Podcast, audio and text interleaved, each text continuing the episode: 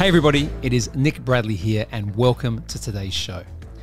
Now, today's conversation is one of the most interesting and certainly one of the most powerful ones that I've ever had on Scale Up. Joining me today is Nick Koumalatsos. He is a 12 year Special Operations Marine Corps veteran. He is also now very much a speaker and an incredible entrepreneur. But what we're going to get into today is the concept of transitions. You see, Nick had to make many, many changes in his life and in his career. And he wrote a book actually a few years ago called Excommunicated Warrior, which was Nick's transition out of the special operations and how he had to integrate back into the civilian world. Now, the reason I wanted to have Nick on the show is that, you know, you don't have to have the extreme example of going from the military and, you know, back into the wide world as we know it to have changes and transitions in your life. Now, Nick's story is incredibly powerful, but I can certainly connect and reflect on the things that have happened to me in the past and the changes, the choices, the inflection points, if you like, that have allowed me to get to where I am today. And what's really interesting about this conversation, and I don't want to say too much because, as I said from the outset, it's incredibly powerful. You have to experience and feel it is that we all go through these things. And quite often we don't realize that in the heat of the moment, in the thick of it, the thing that feels the most painful is actually taking us to a, a much better place. There's this fear. You get stuck in this thing and you don't want to have the conversation with your wife. You don't want to apply for the job. You don't want to register the business that you're going to start your business. You don't want to start the book. You don't want to network. Whatever the thing is, you don't do it. And what I mean by that is you're stuck in the chapter. I was stuck in a chapter of being a Marine Raider, being a special operations Marine, because I thought this what if that was the best chapter of my life? So I'm going to leave it there today and not say too much because, as I said, this is one of the most powerful conversations we've ever had on Scale Up. Welcome to the show, Nick Koumalatsos. Hey, everybody, it is Nick Bradley here. Welcome to another week, another amazing guest on my show. Today, we're going to have a conversation that literally could go anywhere. And the reason for that is my guest today has had a pretty colorful life and continues to do some pretty interesting things post a very decorated um, career in the military. What we're going to get into today is a bit of that, but we're also going to talk about transitions. And one of the things that I particularly like about where this can go is that a lot of people who are listening to this show all the time are going through major transitions, be that entrepreneurial journeys, changes when they exit their companies. There's a lot about identity in that and who you need to be and who you need to become. So, welcome to the show today, Nick Koumalatsos. Did I pronounce it okay? No, I still messed it up. I was trying before the before the show. Nick, I, I just yeah. said that I, everyone knows this, by the way. I always, I, there's a there's a backstory behind it. I always get it wrong, but hopefully my attempt was it, at least okay. It doesn't matter. It doesn't matter. You got Nick right. We've got two Nicks going, you know, backwards yeah. and forwards today. Well, listen, Nick, yeah. welcome to the show today. Thanks um, for having um, me on. Man. No, it's going to be good fun. Well, let's let's talk a little bit about this because you know I've done a bit of research on your background and and all the stuff, and you've done some pretty interesting things in the military, and then had to make some different decisions and choices post that. But let's start right yeah. there. Let's start at the beginning. H- how did you get into the military? Um, so uh, fun, you know, funny story. I actually I was doing very well as a teenager. I was making like four grand almost a week um, as like a 16, 17 year old kid. And uh, I, I, for some reason, I saw my future 20 years ahead and I kind of panicked because I was like, oh, wow, this could just kind of be it. I could be doing this, this lifestyle could be it which you know not bad but for somebody who like me who grew up with constantly changing like i was in a different school every six months. We moved around every six months all over the united states. And um as much as i hated it as a kid i, I kind of became accustomed to change. Yeah. And i got I, I found myself in this rhythm. I moved out of my house very young. And um i was living on the beach in panama city florida uh and you know just kind of living the life right I dropped out of school. Well, I'd gotten my GED, my general education diploma. So I wasn't in school anymore. And I'm making all this money.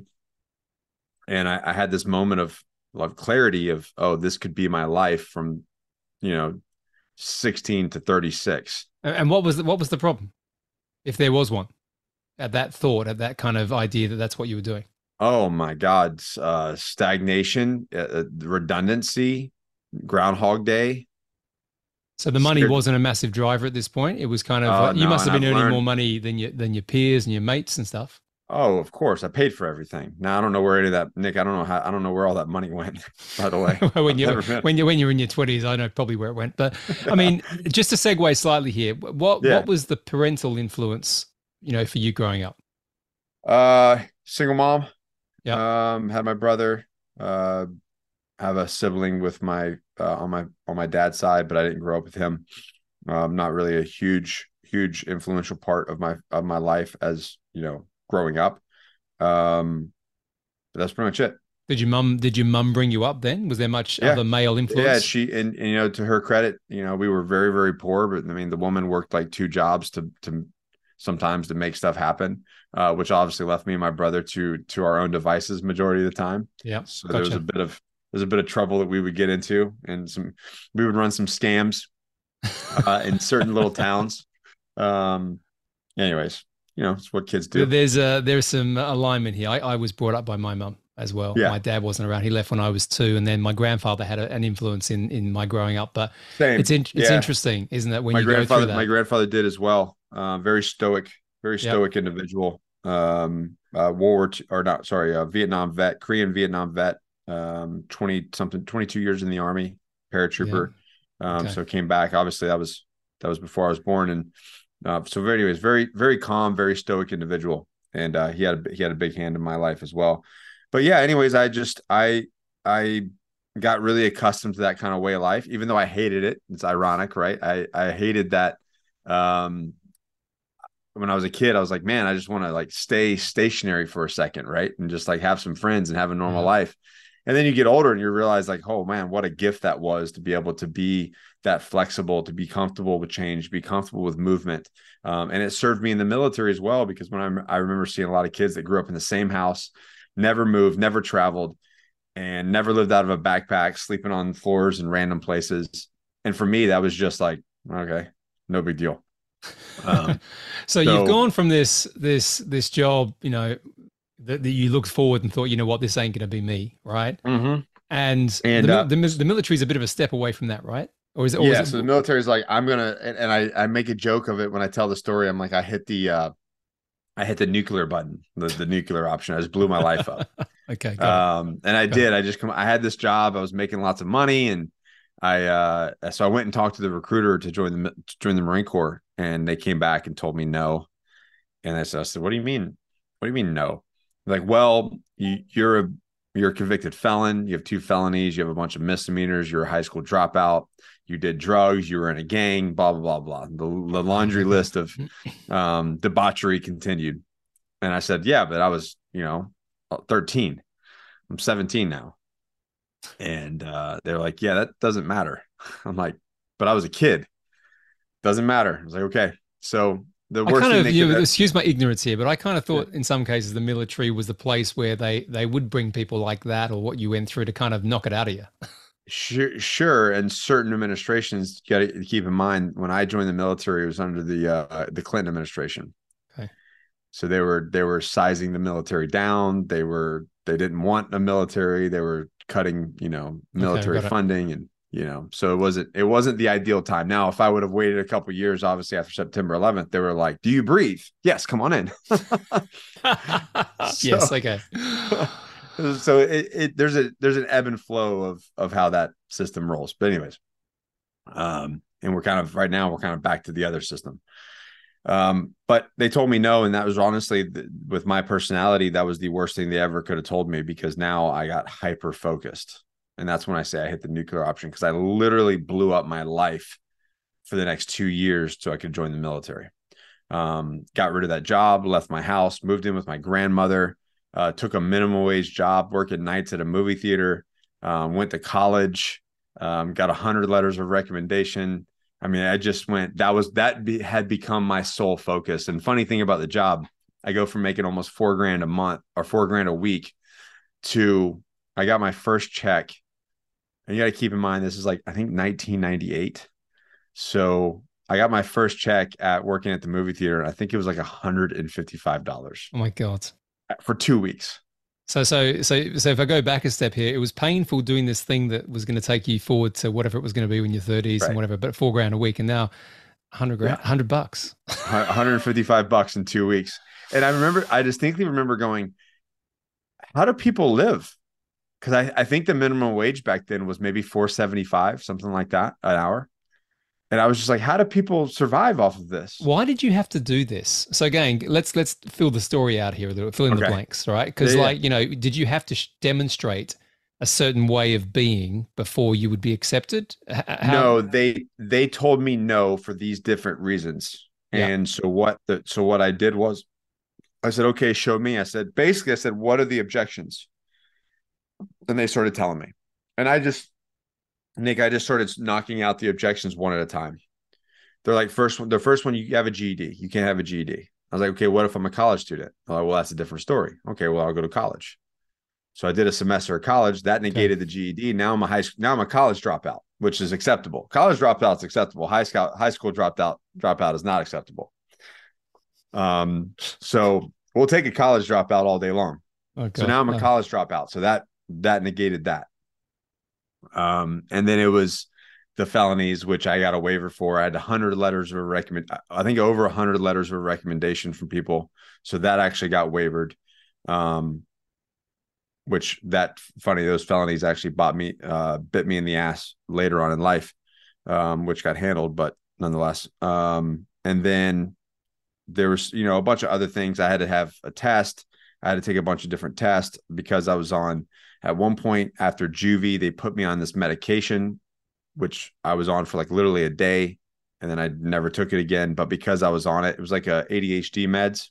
You know, the doctors, they're like, oh, well, he's just troubled youth. He just has ADHD. Put him on these medication and he'll be fine. and then it stays on uh, your record pretty much forever once And it's then- kind yeah, of there, exactly. Then it stays on your record. So I had to have like some psych evals, which then they found out I was crazy. So they denied me there. So it was just one thing after the other. That's why I went on like I just I just I would not take no for an answer. And what was the what was the fascination or desire to join? Like obviously after you were told no, I get the fact that you turned the the, the switch on, but why the initial drive Initial? together? Yeah, Just just because it was the most uh, you know in that time frame it was just so radical.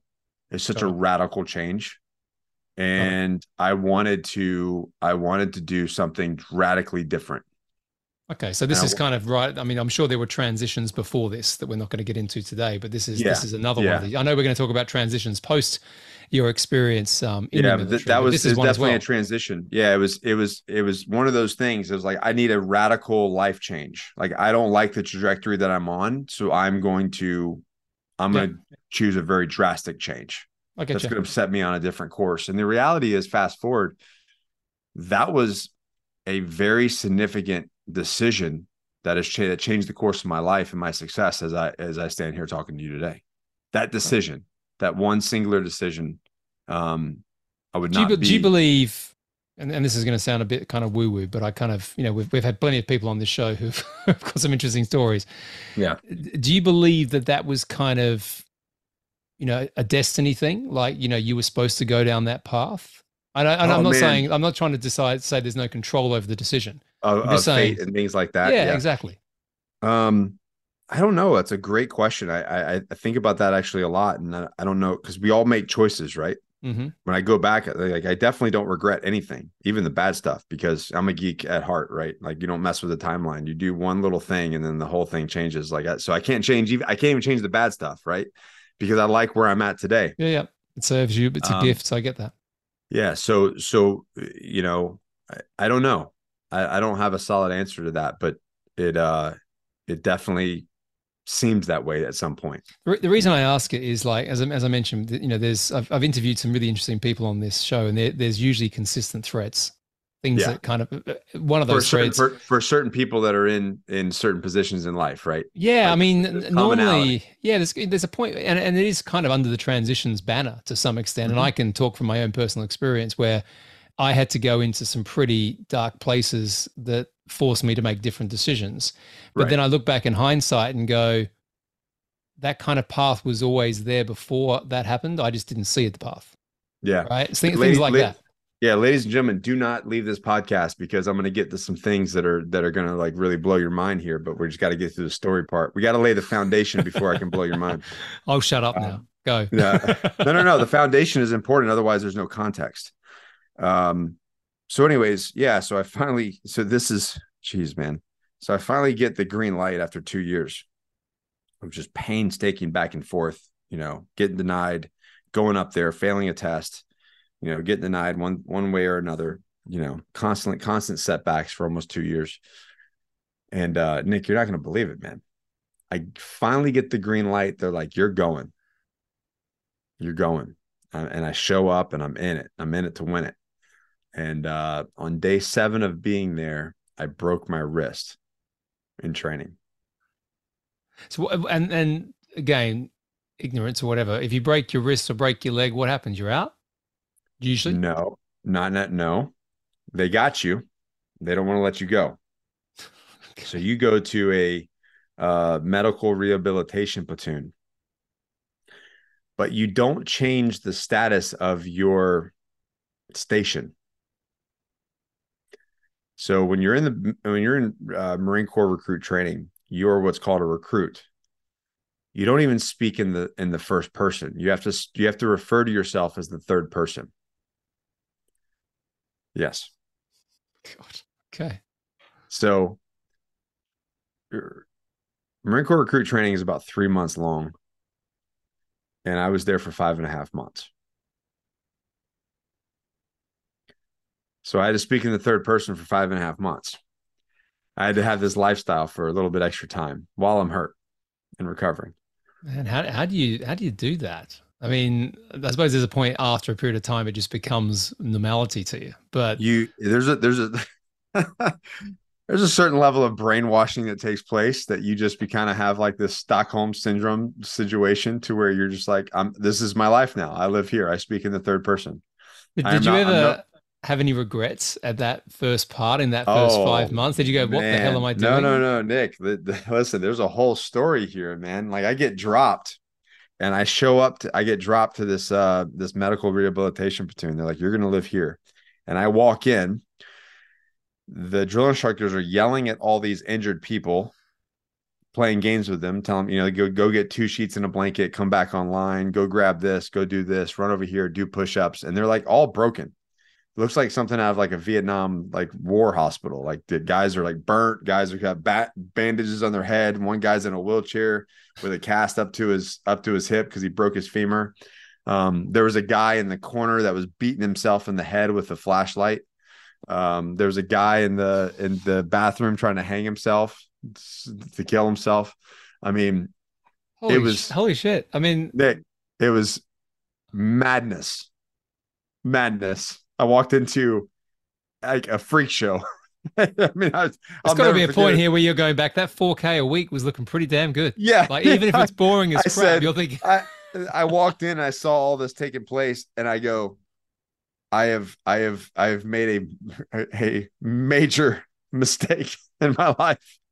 I'm still, have, I'm still visualizing the guy with the with the flashlight in his head. Yes, I'll never okay. forget that. Yeah, and uh, and you got to keep in mind a lot of this a lot of this has to do with people kind of faking it and trying to think act like they're crazy so they can get out and things like that. You know what i mean? Yeah i get that. Um you know and this was in the the, the no ask don't tell. So guys would go in there and they'd be like i'm gay. And they're like okay well if you're gay kiss your boyfriend. And they would kiss. They're trying to like they would just lie just trying to say that they they got out. Anyways um so i i showed up and i saw all this and i was like yeah i think i'm gonna go ahead and um I'm gonna go ahead and exit. I'll go home. I'll get healthy, and then I'll come back. Um, and the re- the the percentage the percentage of people that do that are are pretty much nil. It's like very very small position. Are, are you allowed to leave? Because you said before no, no, no, they, have got you, and I, and I, I kind of just want. to, What does that actually mean? They, they've got you for a number of years. You've signed up for a period of yeah, time. Yeah, you've signed a four year or five year contract. Like you, they they own you for that period of time. So the exiting bit, like go home, rehab, come back, that's not really a thing then. That's not really a thing. I was just got trying it. to make it a thing. Because what I'm hearing here a little bit is, um, let's say you hate the first two weeks, right, and mm-hmm. you break your leg. you know, you, yeah. I'm, I'm sure there must have been people in that in that place that were faking just to get out of the whole thing, right? Sure, but the the answer is no. Yeah, I know. I'm, I'm, i I, totally get that you can't. yeah, it's like you know, when you're in the pit of despair, you kind of do whatever you can. Yeah, and I told him, I said, "Hey, this isn't for me. This is not what I signed up for." And they were just, they just laughed at me and said, "You just go back to your your rack. You're not going anywhere." Um, wow. So once I got over the whole like pity party of me and my situation, um, and this is really where I think the lesson is, I turned my excuses into reasons. So I I quadrupled down. So it's like being in like imagine yourself being in prison and being a victim and like being depressed and crying in the corner and getting beat up all the time, right? You can do that. Or you can own it and make it your reality. And then make that area of which you the situation that you're in in the most positive one possible. So once I got through this whole freaking pity party, Nick pity party situation and complaining and asking to get out of there and crying and acting like a little bitch, um, which is the way I re- the way I remember the my story. I don't know if it was exactly like that, but I consider it just a very bitch moment of wanting to quit and go home and that sort of thing. I am and get it. I'm like I've got no hand. It's completely cast up. I'm you know I'm completely wrapped up. I've got one one hand one um one hand to use, but I just dedicated myself to learning everything possible so what I mean by that is not only the knowledge of which you need to graduate of the mill of that of of recruit Marine Corps recruit training, but I also learned everything I could about the system, who the drill instructors were, what are their rotations, why does somebody go here, why does somebody go here, how does the how does the whole game work? I paid attention. I made I made you know friends. I made uh, almost like sources. Like i would get the i would get i finally got drill instructors to kind of break roles and kind of talk to me like a human being. I learned about their family how they how they do what they do why why are drill instructors here versus there what's the rotation. I learned everything. I just went on a, an information seeking thing to where i was going to make the system work for me so let's let, let me ask you this before we go any further, right? So the point of you know when you go through change, there's stages of change, right? People say about denial, yeah. acceptance, all that. At what point did you accept it, and did something happen? I mean, accepting that this is your reality, and now I'm going to own it, right? Was there something that happened? Like, did um, you speak to someone or an incident, or was it? I mean, just trying to work out how your mind switched. I don't. I don't. Rem, I don't remember a, a specific incident of which something happened. I remember I remember being down. I remember making excuses and being upset and blah blah blah. But uh, but I remember it was it was short lived. I, uh, I actually got the flu around the same time, so okay. I got I got the crud all at the same and time. why why not? Why not just add something else? yeah, why not add, add add you know add some icing to the cake? But um, uh, once I got over that, I re- just I just distinctly remember going, okay, this is where I'm at. What are you going to do about it, Nick? And I just put my kind of like my criminal hat back on of my old past life. And I said, okay, you're a smart guy. You're street smart. Figure this shit out, man. And I did. And not only did I do, but I, I used it to my advantage. And when I went back, finally, after two and a half months, I went back to training and nobody could compete with me. I wasn't the physically, I wasn't the strongest. I wasn't the smartest. I just had an advantage and I was going to use, I was going to leverage everything that I had and the system that I had learned for my benefit. So I ended up being the number one guy in the platoon. And then I maintained that spot, which usually is not normal. Um, usually they kind of rotate that person through based off of like whether they do good or not.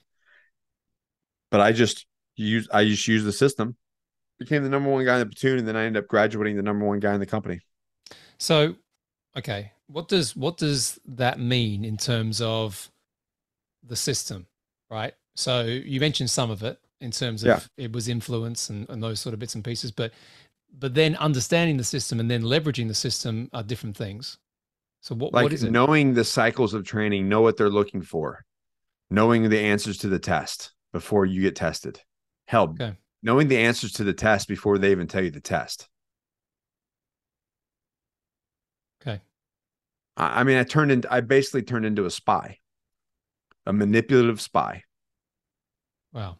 Now, this is such a stupid, like small level of things, but the, what I, what people need to realize is, is, is just take yourself and put that, put your situation in anything, and anything that happens in your life. You get hurt, something happens, you get fired. Doesn't really matter what it happens. You take a negative situation, and you learn from it, and you turn it into benefit you. And it almost can happen at every single level. Well, the, le- the, less, the lesson here, if we take it outside of this example, right? The, yeah. the lesson here is that, you know, shit happens to people, right? It does. And and and quite often, you know, there's that whole thing about the event's the event. It's how you react to it that makes the difference. So there's yes. that piece of this. There's a second piece though, right? Possibly a third piece, but there's definitely a second piece here, which is, you know, I'm gonna I'm gonna own the situation that I'm in, right? Mm-hmm. As opposed to being, as you said, the bitch, right? The victim is what I would call right. it. But then I'm going to become very aware of of different things that I can do to, as you said, manipulate or I would say influence mm-hmm. the situation around me to my advantage. And I imagine, again, without going into the specifics of it, that some of those things were pretty clever and calculated. Like very. not necessarily, you know, pistols at dawn sort of stuff. I mean, I'm sure no, you were you were leveraging relationships, all sorts of stuff, but we basically very, winning. And that, and that's the thing is, it, and I what what the biggest thing I want it was a very intentional. The word intentional mm-hmm. choice. Mm-hmm we all have choices to make. That was a very intentional choice that I made. I could have just sat there, twiddled my thumbs, played the game, and just been average. But I chose to use it to my advantage. I chose to leverage it. Got it. Leverage my misfortune for my positive for a more positive outcome. And did you know? I mean, obviously, the positive outcome in the moment is kind of just getting through this and of course being at yeah. the top but you didn't know yeah. what that was going to lead to at this i point. didn't know what it was going to lead to i just knew that it was going to lead to being more than average got it yeah have, have you always been more than average uh i guess in thought process yes and and and and my choices yes but you got to understand like I, I i come from you know projects and trailer parks and section 8 housing and um, you know, like not having a leg up in life. Didn't have a rich family, didn't have a rich uncle. Like th- there was no, I didn't have any benefits, if that makes any sense. No, it does. You know we'll say it's, it's what I kind of call the grit and the oyster to some extent, yeah. right? Like, but but the reason no is you have people, you know, I didn't come from any money or anything like that either, right? I had I had some some people who believed in me and then I believed more in myself when I was younger. But I do believe that that's an important thing because you might come from nothing, but if you have high standards or high levels of belief, I'll tell you change. this. Even my family, when I was getting felonies and in a gang and being just an absolute asshole, I had people in my family that saw me for who what my potential was.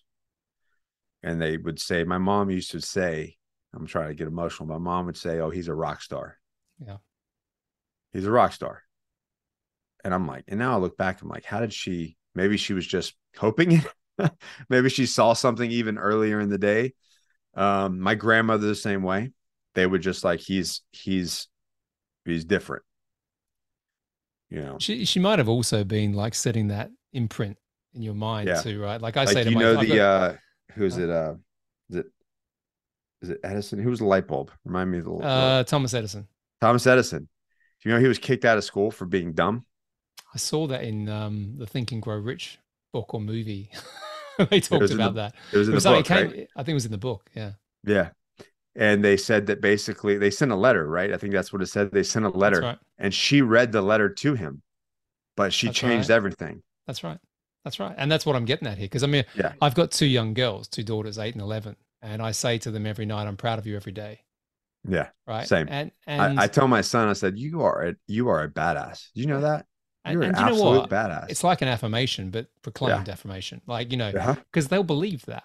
You know, and and I believe that, so it's true. But but this is, I mean, I asked the question because I kind of I sensed that the answer was probably yes. Right. Yeah. You know, right. and even if it wasn't always demonstrated or visible externally to other people, you've felt it, right? Yeah yeah that felt i felt the love with, with, nothing i felt love and i felt i felt support and even in my darkest days my darkest moments i i had people in my life that saw the best of me, even if I didn't see it myself. Mm. Yeah. And that that I think is one of those things that sometimes is underappreciated or under very very very powerful uh, yep. thing. Um anyway, so yeah, I broke my wrist, ended up number one. Um, and then that started a 12 year career. So you just so you number one, up. you leave. I, I kind of want to go into this, and then we'll, we want to definitely want to get into kind of what happens later on. But yeah, you go into the military, twelve years. Give us give us the whistle stop tour of that. I mean, obviously you've taken this mindset and this this belief. I, it, it was just a constant level up. It was just con- like I got in, uh, didn't like my. I lost my job because I got hurt. So there was like a timing thing. Like you okay. have to you have to be there at a certain like they have it like as soon as you sign up for the military they've got like your whole schedule lined up for the next couple years or at least a year right you're going to go to boot camp then you're going to go to this training and then you're going to go to your job training and then you're going to go to your unit well if you mess that up it messes up the whole timeline. So i lost my job. I had to pick a different job job that was not good for me. So did that got into a different job got in trouble again and then constantly just kind of leveled up from there. Like turned you know what they say? Lemons in a lemonade. Um, and that's a whole story into itself. But nonetheless is I, th- I took selection at the time which was the top of the marine corps was was uh, force reconnaissance so okay. i got i got the opportunity to take selection for force reconnaissance ended up doing well ended up as a started out as a uh, assistant team leader team leader uh, in combat and then platoon sergeant and then um, got the opportunity to to go to selection once we joined special operations i went to selection for special operations and then spent my last seven years in special operations going to combat wow. and constantly leveling up in that life as well until i felt that it was time to leave it was my time to exit. And and to be to be 100% honest i was burnt out. I was becoming a um, kind of like what you were talking about beforehand like your old job. Like i just didn't like being on that side of the table. Yeah. Um I saw myself turning into you got to understand doing that job and serving in that capacity capacity and dealing with that level of evil and and and truly evil people. Like you know my job was to to uh, eradicate evil human beings on this earth and i truly i mean evil people when i say and people have different subjects and they just don't they don't understand the level of evilness that i'm talking about um, until you've experienced it. But I'm talking about men who will who will put a bullet in their own kid's head right in front of you with no remorse. Man, you know, so I'm truly evil people, Nick. And uh, so you can't do that job for a very a long time without it affecting you. I mean, even doing it for, are you saying seven years were actually out in combat? Well, I mean, was there combat that. before that? Uh, yeah, that's what I'm saying. Like that's, I mean, 12 years of this, right? I joined in 2000 and then 2001 happened and it's pretty much been game on since then so here it is 2012 is when i exited and, and, and, did you were there points before that? Or was it the time at that at that mark the 12 year mark that was the time? Or were there points where like it was building and building and building? No it wasn't. I i didn't really see it until right at the end. Okay. Um but it was definitely building. I was turning into a person that I didn't like. I wasn't a happy per- individual. I was a very uh disgruntled angry individual. Um very negative individual. Um, not who I am today. And that was a choice. I mean, obviously, like you said beforehand, they own you. It's contracted uh, for a period of time. I wouldn't. I wouldn't say the mentality is a choice. I would say it's a, uh, and I hate to use the word victim. I, I, would say it's it's kind of a victim of your circumstance. Yeah. No, I can imagine if you're in that. In, I mean, you know, my it's situation an environment. was different, but you're you're what I'm getting at is you could choose to leave at that point. Like you weren't locked in. no, in. so you have time like like so basically you have contracts, right? So like I I I was at the end of my third contract. Okay, got it. Yeah. Got it. Um but yeah, your environment. If you work in a very toxic negative environment, it's going to affect you. You can make okay. all the choices in your world, but the really only choice you have is to leave. To, to to separate yourself from that environment and i'm not saying that the environment is toxic or you know I'm the environment is what it is, and and it requires a certain type of individual to be there to do that job. I could not go back and do that job now.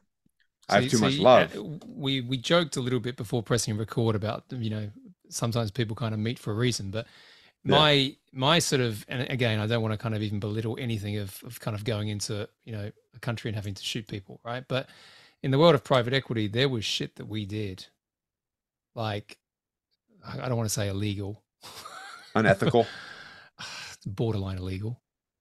yeah. You know, I mean, like you know, it, when you're talking I about, I mean, a couple of my a couple of my deals were in the billions, right? Yeah. And and when you've got that many zeros, right, sitting on there, there is all sorts of stuff that happens. Right. Like you know, behind closed doors in this kind of private members boys club thing. Yeah. And honestly, I my story, and everyone knows it on the show. I went to bed one night and broke all my teeth. Literally crushed them because of all the stress and the and the fact that I didn't want to be that person. So totally different, right? To your situation. You have to make you have to make decisions that maybe don't you don't you don't personally Oh. align with. Yeah. I mean, I get it. like you know, terrible, right? And but yeah, there's a point. There's a point in the beginning, and again, I'm sure this is probably true to you. There's a point in the beginning where you, you kind of that's what it is, right? You're kind of in Yeah. this environment. It is what it is. You might have a bit of a niggle that it's not Mhm. great, but it's kind of you. It's your identity, right? To use Right. that, and then there's a point later on where it's absolutely the opposite of that. Right. You you hit the nail on the head, man. Okay. And it's, it's interesting. And that's and that's what people need to understand is they go, oh well, I wasn't in the military. It's like these these situations and problems are not necessarily they're not they're not unique to the to the military. Like transition is not unique to a to a military service member. Like we all go through these different things. We all have to go through these, eh, you know, questionable, um, unethical situations and, and decisions that we have to make in our life in different capacities. Yeah. And if you look at trauma, let's okay, I can I can utilize an analogy of trauma. Like your your brain doesn't know the difference between a traumatic event in combat and a horrific car crash where eight people die and half of them are your family. Your brain doesn't know the difference. It's just trauma. There's no so so you're saying that I'm better because I have I have I have trauma from the military and that I'm better than the guy who lost half his family in a car crash car crash. It's a different kind of post traumatic stress. No, there's, there's no difference. Your brain knows no difference. It's trauma. I suppose the only difference is you've got it continuously. Right. You know, I mean, like you know, the person's not going to lose his family every day, but you're going to war every day and probably seeing stuff that, you know, Sure, but it's not. You know, you got to think that those kind of things are really conditioned. Like I don't have, I don't have trauma from, you know, doing things to bad guys. You know, traumas from other areas. Yeah i know, I, I get it, I understand. You know what I'm saying? So my point being is, is like we're not a unique. You're not you, like a lot of people think that oh, we're you're a unique butterfly. We're not a unique butterfly. And the reality, and I can prove it to you because I can sit down with another grown man my age and have this conversation. and We can find things that go, oh damn, I was I've been right there where you're at. My book, Excommunicated Warrior: The Seven Stages of Transition. I have house, I have career housewives that read that book and go, I thought I was reading my story. A story about me leaving special operations and my and my struggles with transition out of that. I have a housewife saying i completely resonated with your story. Right? Oh, I'm, I'm not surprised, but I, I do want to unpack this now. I, I tell you, well, only because, only because, like you know, again, you know, this is not about me today, but I could tell you stuff that would make you even, even for the stuff that you've seen in your life, I could tell you stuff that would just make your skin crawl. right? And and, and, that's the point nick that's the point. That's the point is the that everybody thinks that their story or their situation is so unique and that they're a special butterfly but the truth is when you sit down and start talking to another human being they go oh you're dealing with the same thing i'm dealing with? I thought i was the only one Yeah. No, uh, the way it's not. no, I know it's not. I know it's definitely not. And what again, as I said, you know, I've been very um, you know, very lucky to have some interesting conversations on this show and the patterns are similar, right? Like what's Very. what's really fascinating is some of the people who go on to achieve things that others looking in would find extraordinary usually come from a point of pain or transition. There's a choice that was made. Sometimes the choice is obvious, sometimes the choice is not so obvious, but they've made a decision and then that has Yep. opened up something totally different. So I get it. And I also, I mean, again, what, what I'm really keen to go into now, though, is I know that when you wrote the book and you talked about the transition out of the military Mhm. into civilian life, however you determine that. Yeah. And and I, you know, you hear about this all the way. I want to hear your story of that, right? I know we've Yeah. talked a lot about your story, and then I want to talk about the transition points, the seven transitions, because I, I agree with you fully. Anyone listening to this today, if you've listened intently for the last half an hour or so, there are points in this conversation which are going to be very applicable to you. Yeah. So I I made the decision to leave. You know, one of the biggest things was um, you're always amped. If you're if you're a footballer, right? You don't want to just practice. You want to play the damn game. You want to get mm-hmm. on the mm-hmm. field and play the game, right? That's the exciting part. All the practice is just to play the damn game. Well, for us, playing the game was going on deployment. I want to go to I want to go play on the field. I don't want to just practice. I want to play in the field. So, um, my last deployment to Afghanistan, it was time to go.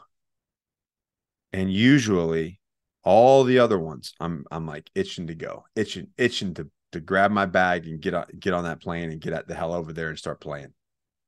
This time I was not. I looked at my kids and I was like, man, I'm just not ready to leave them yet. I'm not ready to go. There was a hesitation there. That was the first, it was one of the first signs that I wasn't itching to play the game. And that never happened before. Never happened before. Looking in hindsight, what was it? Do you know? Something something was it was it the kids were a certain age? Think things. Yeah, I think the were, I think it was a lot of things. I think they were getting to a certain age. I think I'd been doing the job for a long time. I was I was I was a little bit tired of the politics. You know, I think as special operations, you're you're operating at a level to where you see kind of behind the curtain. Yeah. if you sure. will. So you see you play in a little bit more of a political level than you do um, just at a tactical or strategic level.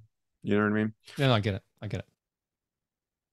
And um, anyway, so it was a, it was a combination of that. It was a combination of me being tired um, so it was all of all of those things kind of culmination into one thing going, you know what? And, and being a father and a husband, I was like, I think that this is this my priorities as I've gotten older, as we all do, kind of start to shift, right? The yep. things that we find important as older men is different than what we find a point uh, important at 22. Yeah, I totally get it. Totally get it. Yeah. Your priorities, particularly when you you know you become a father, things change. Yeah. There's a selfishness angle I think sometimes that really changes. Like, you yes. know, there's a bit where I can just be, you know, even when you're married, you can go, well, I can still please myself and do what I want to do. But there's a different, you know, reliance on you when you have children. Right. And that's, and that's where it kind of came to. It kind of came to me like looking at it uh, from a, from a point of view of going, oh man, this is what I want. It doesn't align necessarily with this anymore. So anyways, I went on my last deployment and uh, kind of knowing that it was going to be my last and I um and I'm so glad I went. It was the it was by far it was the best deployment I had I had ever been on, hands down. Coolest. What, what, what defines that generally? Just the team, the operations, what we were doing, um, the people I was with. It was just the right recipe of everything. And there was some mm-hmm. bad stuff that happened on that deployment still, but I look at them all, I was like, that's that was the best one. It's the it. best group of guys. It was the best mission. It was the best everything. And it was it was like, you know, it's like Khabib, you know, retiring at 50 wins in the UFC. You know, it's like the per it's like you went out on top. I went out on top. You know, I made the decision and it was, and I'm glad I did. And um, but yeah, it was it was a I went out at the high on at on a high. I'd also, you know, maybe like to think or suggest that you know going through that many tours and surviving and not kind of you know getting physically yeah, we haven't gone through any of that. I mean, that's winning too, right? I mean, yeah, yeah. I mean, you know, I'm sort of listening to this thinking, you know, there, there, there's playing the game, and then there's, you know, there's winning. There's winning. Winning, winning, winning is like coming back, and the real. Like, the I know we're going to get into the, the difficulties that happen yeah, when yeah. you come back, but yeah. Jesus, you know. No, very, very good point. Um, but yeah, so I made the decision to get out, and and you know I thought I had it all figured out, and uh, I certainly did not. It was, it was quite quite the opposite. Um, and I don't know, how, you know, uh, you know how much we want to get into, but nonetheless, um, I'll say it like this: when you do a job for a certain amount of time, and it doesn't matter what it is, and this is the reason why, like I said, I you know we'll get to the whole book and and different things, but at the end of the day, if what you do is part of your identity when that chapter ends, you are going to have problems. Mm-hmm. Yeah, fully get that. So what I what I was doing, my job, I had no external outlets. Um, I was all in. I was a hundred percent in to my job. I was a 100% into what I did and, and what I did was who I was. Who I so was is what I did. You you hadn't created uh, a a new future to call it that. No. It, this this was this was you know Nick the Marine Raider. Nick the Force Recon Marine. It's the clothes that I wore. It's the it's it's it's what I consumed. It was the lifestyle. It's what time I woke up. It was how I talked. It was the neighborhood I lived in. It was the where my kids went to school. It was it was everything. Even out, I was still holding on to it. Do, do the reason I bring that up, and we touched on it again this a little bit before we press record, is is I get involved in helping people leave their their businesses, right? And right. some cases they've been there for 30, 40 years. Right. right. They don't know anything else. They may have other outlets and things that you didn't have, right. but but the number one reason someone, certainly who's in retirement age, doesn't sell their company is they get cold feet through it because they don't know what they don't know who they what, are. What, what? Yeah, they don't know who they are. Yeah, I mean, one of the things I, I, I work with those those people on specifically is you have to have your next act because yes. it's almost like saying that pulls you through that you create this new yeah, identity. In in the U.S. in the U.S. Uh, firefighters and cops when they retire, they stay the whole time. They tire. They're you know what the average lifespan is on them in the military, retired sergeant major. Average wow. lifespan for retired sergeant major or retired cop, if they do the full term, or retired chief firefighter, five years. So, well, after they've left, they live for five years. Five years. Average lifespan. Stroke, suicide, health. Five years. Five years. Five years. So they do all that, and they finally hang it up to live their life, and they live. They don't make it five years. That's incredible. I'd, I'd never heard that stat before. Horrible. Absolutely horrible. And it comes down to what we're talking about. They have no second act. They have not turned the chapter. So for me, I got out. I thought everything was going to be great. It was far from great. I fucking fell apart. Completely unraveled and fell apart. And I didn't even know who I was. I couldn't, I looked at, I, I couldn't connect with my family. Um, and I was having a ton of memories and weird stuff start to happen. So um, let me explain that real quick. So when you're in the military or when you're doing a job, even your old job, you're moving at 300 miles an hour.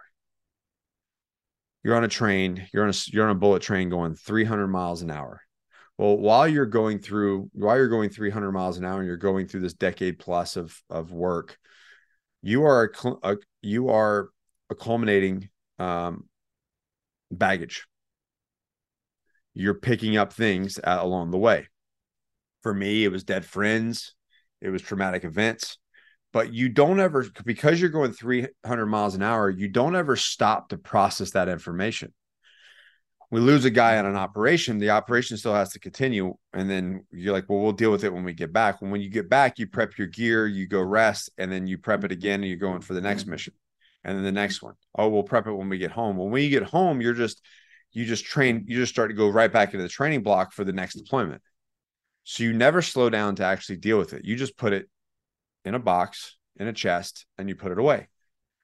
Well, the problem with once you leave those careers, once you're once you're you know you're the footballer who played football from the time you were four years old and on the pee wee league all the way up until the you know the professionals at 23 and then your knee goes out or you're the career guy who was going to retire at 30 years and they laid you off at 28 to save to save them pension which I think is hilarious because everybody's like, well, I'm going to go get this. You know, it's a whole separate conversation. I'm going to get this job and we're going to be safe and I'm going to put into my pension and they let you go a well, year, don't, two don't talk about that. that. I, I, talk about that all the time about the safety yeah. of employment. yeah. the scam. Yeah. Uh, they're no, no, they're not looking out for you. Anyways, or you're the mom who's dedicated their life to raising their kids and the kids walk out the door at 18 and they go, you're welcome for me investing 18 years of my life into you, mom good luck with everything. Yep. Yep. Empty nest. I get it. Right. So it doesn't matter. You've culminated all of this stuff and you haven't dealt with it because you've been moving 300 miles an hour. And the problem is when that thing, when that thing stops and you go to 10 miles an hour, all of that baggage is still going 300 miles an hour and it is going to hit you square in the back of the head. And now you've got to, now you're forced to deal with it. How do And people when you deal with say it? when you say that happened to you, what what specifically happened? Like Oh know, man, I depression, was all that. I get that, but yeah, uh, all and like, depression. I was seeing. I, I was for the first time ever. I I was remembering uh all of my dead friends. That was really that was really affecting me. Um, my self worth, my my belief. I felt like I had been lied to. I felt like I did this job and I was promised this thing on the other side and and it just wasn't there. It was a lie. what, what did That you think that thing was going to be? I don't know. I don't even I don't even know. They tell you this thing like once you're do once you're this person, once you're in this unit, you're like that for life. You're in it for life. But the reality is this, man, the phone stops ringing, people stop calling, they keep going on, the mission continues. Right? So you're left behind. You're left behind. So now I just sacrificed sacrificed my entire youth from 19 to 31. Sacrificed my time with my watching my kids grow up, sacrificed birthdays, sacrificed Christmas, sacrifices, sacrificed everything. And I'm left with nothing. It was all a big lie. What did I sacrifice for? What did I serve for? It was all for nothing. Right. So that's what I felt like. I felt like a fraud. I felt like I just wasted, you know, over a decade of my life. And now I'm just left with what? Just a shell of a human being drinking way excessively to kind of self medicate um, on all kinds of uppers. You know, the, the, our, our Veterans Administration does us no favors. So they put us on downers to go to sleep and uppers to wake up. And like they damn near killed me at one point. I went into respiratory arrest because of their medications that they were giving me, um, which happened actually is two two of my friends have died from that. Um, so nonetheless, and again, these are all still these are still choices, you know, but all that stuff hit me, and I just damn near on one night. Um, it's in the book. I went down to the beach with the full intention of just calling it. And the reason why, and, and I talk about this a lot, it's it's not because you know I don't think people when they want to commit suicide that they want to die. I think they're just so miserable and they're in so much pain that they just want the pain to stop. They want to break from the torment. So they make a permanent solution off a temporary problem because they don't have they, they don't they have think they think the problem is is more permanent though, don't they? yeah. Well, I point. Mean, I mean, there's a bit yeah, where they're stuck they're stuck in this loop and they don't see a way out. That's and that comes and they just want they and I don't think they want to die. You know what I mean? I don't I don't so, think that they like So why didn't you do it that night at the beach? Um, it's in the book, but it's a lot of it's a lot of different things. Um, I'm a very aquatic person, and I actually I chose the beach because I thought it would be like easier cleanup. You know what I mean? So aquatic means what you can swim. Yeah, yeah. But like no, no, aquatic. Like I just like the. I've always liked the water. No, I, I, I was just there's a there's Yeah. a decision point where you you know did you actually go to the beach? yeah, I went to. The, I was on the beach. So you were there, but you didn't Yeah. do it. You didn't. I didn't do it because once here. I started here, uh, once I started hearing the waves, you know, I had my little freak out. Started hearing the waves, and the beach just calms me down. If I'm ever frustrated or pissed off, I just go to the beach. Yeah, I'm the same. I love it. and it just put my feet in the sand, feet in the water, and it just kind of calms me down. I can breathe. I feel like I can breathe better. But the sound of the waves, thinking about my girls, it just kind of it kind of just recentered me. And I, and not to get too crazy and hippie, but like if you talk about frequencies in the earth and then the concrete jungles we build, and we Yep. there's some there's a there's a reason why when you go out into wilderness and you put your feet in the sand and you get away from technology, you feel like this weight comes off of you. You know, Oh yeah. look into not- that. Look it's into human frequencies and the earth frequencies. The reason why I live near a forest, and Yeah. after this conversation, I'm going to be walking in the forest. So I get it. I mean, what I'm really interested here, right? And thank you, thank you for sharing that because it's not. I'm sure it's not always easy, even though you've probably shared this a lot of times. Hundreds But- of times, yeah. But you know, I think there's there's a thought that comes to me, and again, I'm just going to ask the question, right? Yeah. There are there are people who come, you know, out of the situation that you've been in, and we mentioned the the five year lifespan, or that they they go down a path and they never come back from that, right? Yeah. And it happens a lot. Mm. And then there's people like yourself, right, who dig out of that, you know, come out of the loop, right? And There's a lot of learning in here and all these things. When you reflect on this, why did why why were you different? I mean, what was it? We we talked at the very beginning for context, the fact that you had this belief and you were street smart and you had ways of getting yourself out of situations that were painful, right? Mm-hmm. But how does this all come together? See, it's so difficult to, without being like super egotistical.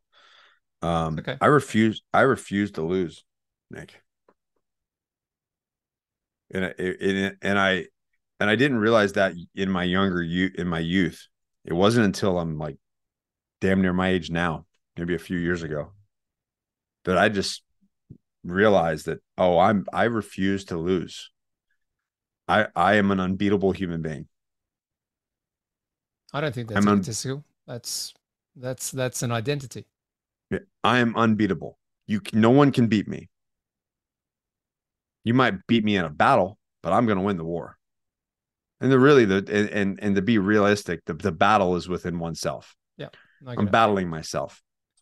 But the point being is is and I talk about this a lot in my coaching group and my mentorship group is the man who is willing to go the distance, the man who is willing to show up when he's tired, the man who is willing to show up when he's hungry.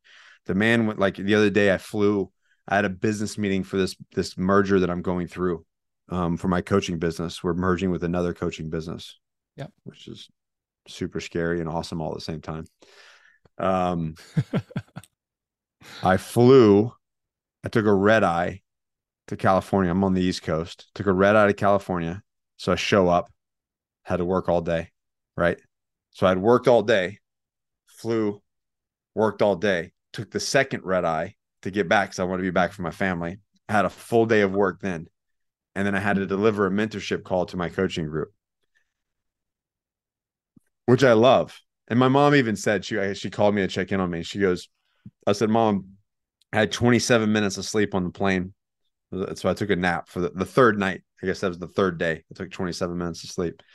And she goes, Yeah, but you like that. Every once in a while, you like to make you feel alive. And I said, Mom, don't diminish my 27 my my struggle here. And, I, oh, mate, I she called it said, as it is. I'm, I'm here, it, yeah. I'm here she, thinking this is this is a walk in the park for you, mate. I'm sure when you're on, on these tours, there were points where you had to stay up all night with all sorts of bullets. Oh yeah, yeah sure. But you know, then then you have Provigil and you have all these, you know, you have they they give you good drugs to stay awake. But nonetheless, um, I do like it even though I'm exhausted, I'm in pain, I'm nauseous. I, I, you know, I'm nauseous because I'm so tired. I don't know if you've ever been so you've been so tired that you actually physically get nauseous. Oh yeah, I, I um I used to run ultra marathons all the way through the night. You know, so you imagine 24 hours of running and and you know. Yeah, yeah. So yeah, I know, weird, I know. It's that almost like you're hung over, right? You get that. I love, I love it though. Feeling. I love it. Yeah, because because you know it's at that point of, you know, slight sort of um sidetrack. You can't be more present. right, right. right. You're you're alive, right? You feel oh, yeah. alive. Yeah. Mm-hmm. So that's what's that's what's very funny is so here I am and I'm t- I'm delivering this and I, I explained them. I said, listen, when you become the man who does the thing in spite of your situation, regardless, I'm like haven't slept in almost three days and I'm still leading my team. I'm still making wins. I'm still doing sales calls. I'm still spending time with my family. I show up regardless hungry, wet, sick, tired, doesn't fucking matter. I am going to be there. I'm going to do the damn thing. How many people go, oh, well, I didn't sleep, so I'm going to call out, or I'm going to do this, or I'm not going to go to the gym, or I, you know, or I haven't eaten, so I'm not going to do. They just make excuses. The man who is willing to do the thing in spite of the situation is the guy who will be is unbeatable. You can't compete with me because while you're taking a break, because of because you took a red eye because you missed a meal while you're taking downtime i'm driving forward at the same speed. Did you realize and and there and there is obviously alignment with what we spoke about at the beginning of this conversation but when you're in that sort of pretty dark place was it this understanding of yourself this identity again i'm going to say of yourself that you started to connect with at that point you see what i mean because there's a bit where you might be feeling really crap and everything else that's going on. But there's a point where you have such belief in yourself that that takes over any other feeling that you have. I think so because when I got there, uh, did you read the book by any chance? No, I scanned through. I, I, I did want to get into the seven things today, but we're probably not going to do that. But I'm going to say yeah, so, read the book anyway. But yeah, so so when I'm on the beach, I got angry was one of the things. I just got angry. I got so freaking angry. I was screaming and yelling top of my lungs. And I think maybe you maybe you just kind of you kind of just kind of pulled something out of me there. I think I think there was maybe not consciously, but I think it was the anger of which the situation that I was in because that was a pivotal moment when I came off that beach. That was a pivotal moment for me. I didn't have the answers. I wasn't fixed. But after that is when the the route of healing, the route of becoming who I am today began. You know what it sounds like to me, right? Again, just I've met you for an hour. so it sounds like there was a bit of a subconscious subconscious yeah. thing that changed. Yes, there was definitely, and that's and I think it was due to the frustration. But thinking about my personality, thinking about that, it wasn't. Con- it was definitely subconscious. I was angry at my at where I was, maybe angry at myself, angry at the situation, just angry. This and, is where you tap into, in my opinion, this is where you start to tap into resources that yeah. aren't always obvious, right? And yeah. and and then that's and there's there's a mix that happens at the at the part of that that then starts to reinvent yourself. So right? right. So Nick, when I came back off that beach, now I granted I didn't have the solutions, but I had the resolve. I came back and of course I poured another drink you know. Of course of course you did.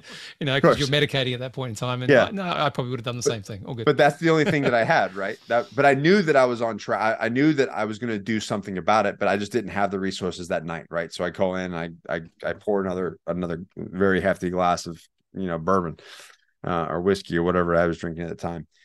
And um but that was the pivotal moment of when i went all in on personal growth and development seeking mentors, getting and you know what? And as and as I started to seek it, they started to show up at my door. There we go. And I and I I could name drop, you know, three different people in different chapters of my life that I'm still in contact with today that I that I dedicate they're in the book. I dedicate them to like mention them here. Who are they? Uh Karl Monger. Uh. Karl Monger is the executive director at Gallant Few. Um, through uh, through a network, I started to help in other vets, maybe in a way to help myself. And he found he he found out about it and he said, "Hey, we need to scale this." But by doing by helping other people, by helping other people, he really eh, looked at me and said, "Well, you you really need to help yourself." But by doing so, I put myself as a guinea pig for all these different therapies and all these different things of perform, human performance and mental. And I ended up going to a two week brain clinic, and and it was all because really of him. And then the next one was Kirk Weisler who's uh he's the chief morale officer. He does corporate culture. Um, he's a father of like I think eight. um, great, great human being. Um, the doctor that my at my brain clinic, and then finally my my my business coach, mentor, and uh, now business partner, Bedros Keuilian. Um, you know, I hired him as a business coach. We became very good friends, and we actually liked each other so much. He said, "One day we're going to do business. We don't know what." We're going to work together.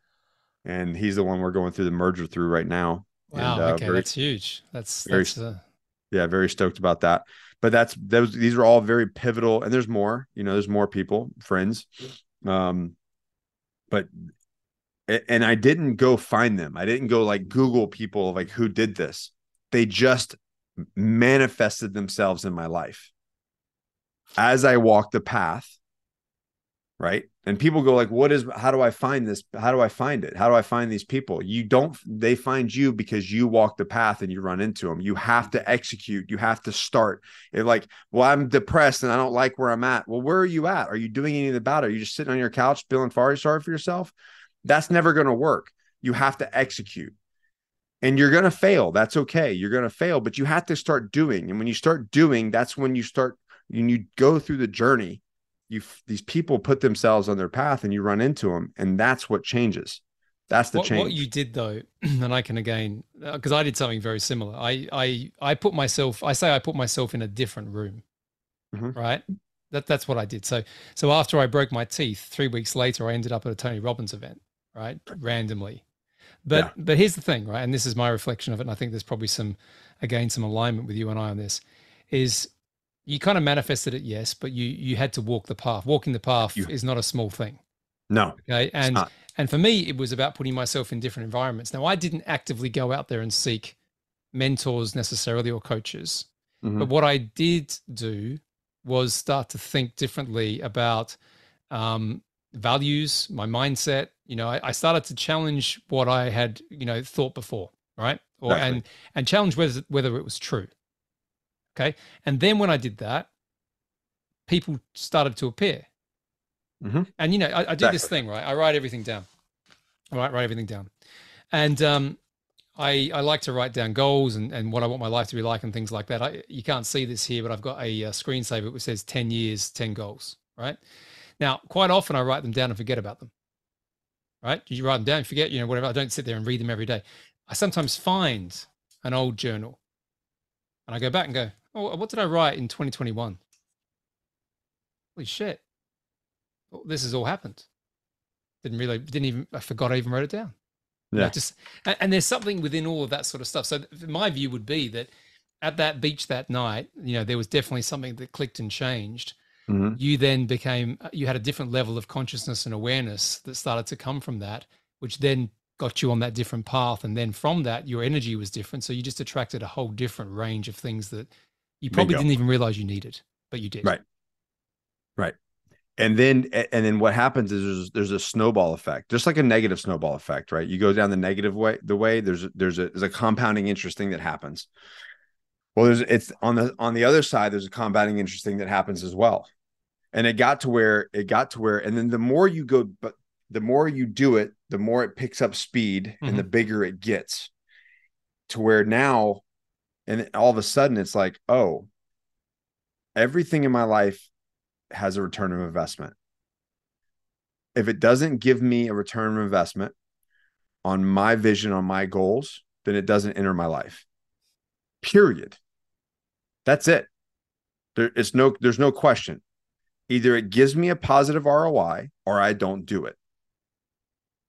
Now, when you, people go, well, I don't have enough time for X, Y, and Z, it's because I go if I sit them down in my in my conference room and we do a we do a coaching session. Give me your top priorities in life. Now show me your routine. Show me where you spend your money. I'm going to find a lot of things that are not in, con- in that are not concurrent. Yep. With their priorities. Well, they're in conflict. Right. So your priorities is what? Your family, your health. Well, why are you spending 80 hours a week at work? Why? And then when you do come home, you're so tired, you're just going to drink a beer and you're going to sit on the couch, stare at the wall, or watch sports. But you tell me your your health and your family is your number one priority. It's bullshit. Now it's not necessarily bullshit. Maybe that in their heart that is, but they're feeling like they have to do these things. So it's an alignment issue. It's a return on investment issue all of a sudden we start cutting out these things and we start doing the hard things. And we have our we have this saying called we do it the hard way. You know the easy or the hard way we do it the hard way. Do it the hard way and things become easier right? Right. But the easy road the comfort road leads you to on that beach. It leads you depressed. It leads you anxious. It leads you you know cheating on your wife. It leads you drinking too much drugs porn pornography gambling all the negatives that little voice in your head that says, "Oh, just take it easy." That voice in your head is not your friend. That voice in your head will walk you right off a fucking cliff. Eventually, just like cancer. Cancer starts with one cell and it will consume you. That one voice that says, "Oh, you worked hard, you can sleep in." "Oh, you took a red eye. Just relax. Cancel your meetings. Take it take it easy today. Recover." That voice is not your friend. That is an inner bitch. So if we if we talk about you now, well, hold on, hold on, Nick. If okay. if the voice that you need to listen to is your inner advocate, the one that says, "Listen, you're a badass. You can do this. Buck up. Like rise to the occasion. You are you are you have more in the tank to give people than what you feel right now. That's the voice that you need to listen to. That's the how voice. You, how do you gonna, find that voice if it's not there? You well, duct it's tape. It's, it's, there, but it's not like it's not. No, no. Because what happens is what happens is most people's most people's advocate, most people's self that their their self esteem, the the the one that's in there like you're a badass, you're a top G, you're the number one guy in your life, you can do this. They've got that guy duct taped and in the trunk of their car. Meanwhile, the inner bitch, the one that's the, the comfort guy is sitting is sitting shotgun whispering in their ear. And so what they need to do they've taped up, they've taped up the wrong person. They've taped up the wrong person. you need to tape up the other guy and then put your inner advocate as the co-pilot, being like, "You got this, man." How many people in their inner thoughts go, "You have this." You can do this. In the darkest of times, in the hardest of times, your brain, the voice in your head is saying, You have what it takes. Or how many people are saying, This is not going to work. You're going to fail. You need to step out. You need to step back. Wow. So the, yeah. the question the question is, and you know what? I'm not going to get you to answer it. because I think this is quite an interesting way. This is a good place for us to kind of start to well, wrap it up. I want to talk about the chapters though. Yeah, I'm gonna I'm gonna get to it, but I want people to read okay. the book. So the, the good thing about no, the no, no, no, no, is, the chapters in your life. I want to oh. explain the chapters in the life. Yeah. Well, what I was so, going to say is like, yeah, go ahead. well, the question I was going to say, the question is like, how do you how do you connect with, how do you make that switch, right, to to the easy. voice that service is serving you versus easy. versus not? So easy. You're in the shower and you and you, you know a lot of people like to take or like it's a big thing. I'm on on cold exposure, right? Yeah, I'm sure it's bled over there. Oh, yeah, like, no, well, I'm gonna start. I'm gonna start doing. uh I'm gonna start doing cold showers. At the end of my shower, I'm gonna do 60 seconds. As soon, and everybody should be able to relate with this. As soon as there's a voice in your head negotiating, do the opposite of what that voice is saying. Oh, I don't want to. It's too early uh, you did this, you did this. I don't need to turn it to cold. As soon as that negotiation starts happening, you turn it all the way to cold and you shut him up. But see, that's, the thing that's is pretty much my morning. You know, you've just nailed it. I did that every morning, by the way. But but I, you know what? I don't negotiate with myself anymore because I'm just so used to doing it. just, exactly. It's just a thing now, right? Because exactly that's the point. You have you have duct tape him and put him in the trunk. He doesn't have his voice is not as loud. You never get rid of him. He's always like, yeah, yeah, yeah. You know, but no, he's always back where, there I put it this way: he's tried too many. He's he's probably given up now. He's tried too yeah. many times, and I and I just turned the tap anyway. right. So as soon as you start negotiating with taking, like the voice in your head is telling you to take the easy road versus the the the road less traveled, you do the other thing. You do the opposite. And instinctively, I think we always know what that is. Right? right? Like, you know, as you said before, the going to the gym versus not, I'm tired today versus not. I do think there's a balance sometimes between grace, right? But yeah. but there is a point where, you know, 80% of the time. It's a slippery slope. But yeah, I get it. It's a it. very slippery slope. So uh, let's talk about I've, let's talk about these, I've gone these... I've gone full cyborg where I'm like I'm I just want to be a freak to where I just it doesn't matter. I just do the thing anyway. Well, I can see that in you, but that's probably your personality type as well. Yeah. So that so that so real quick before we wrap up, the chapters in your life, I, I people get stuck all right. And we go going back to the to going back to what I used to do, or you know, the footballer, the mom, the corporate guy, it doesn't matter what it is there is this fear. I'm going to go ahead and cut to the chase. There's this fear. You get stuck in this thing and you don't want to have the conversation with your wife. You don't want to apply for the job. You don't want to register the business that you're going to start your business. You don't want to start the book. You don't want to network, whatever the thing is, you don't do it. And what I mean by that is you're stuck in the chapter. I was stuck in a chapter of being a Marine Raider, being a special operations Marine, because I thought this what if that was the best chapter of my life what if the what if what if what comes after this is just subpar? My life is subpar from here on out. I've peaked. I peaked in this area of my life and then nothing's ever going to become nothing's going to become better than this. So what happens is people stay right there and they don't move on. Because of fear of uncertainty fear of the unknown fear of failure. But the reality is this ladies and gentlemen. The one that the the story that you're about to write, the story that you're not writing, might be the best chapter of your life. And you're not writing it because of fear of the unknown. And I'll tell you right now, I was the guy that you watch on movies riding motorcycles out of the back of helicopters in bad guy land with guns and all my friends. It was the most epic, one of some of the most epic shit I've ever done and that was not even the best chapter of my life. Currently, the chapter I'm in right now is truly, without a shadow of a doubt, the best chapter of my life. And it it pains me to watch people not start writing that next chapter. Is that in terms of kind of your purpose now? Is it to help people? I think so. I think my mission in life, I don't think I know. Uh, I, I, I figured out in 2018 before I even did it. In 2018, I figured out my mission in life. My my my personal mission was to inspire, educate, and motivate others to live a more healthier and successful life. That's it. And I, when I figured that out through this book of through Kirk Weisler actually recommended, it's called "Where Will You Be in Five Years." So and don't don't don't don't get uh don't get worried. It's like a lot of big words. It's like five pages. It just gets you to ask some questions about yourself. It's not a super in depth book, um, but it just gets you to ask some questions about yourself. And, and I don't really even believe in the "Where will you be in five years." I, re- I really believe in just talking about asking yourself questions of what is what what matters most to you, and that's what came out of that book.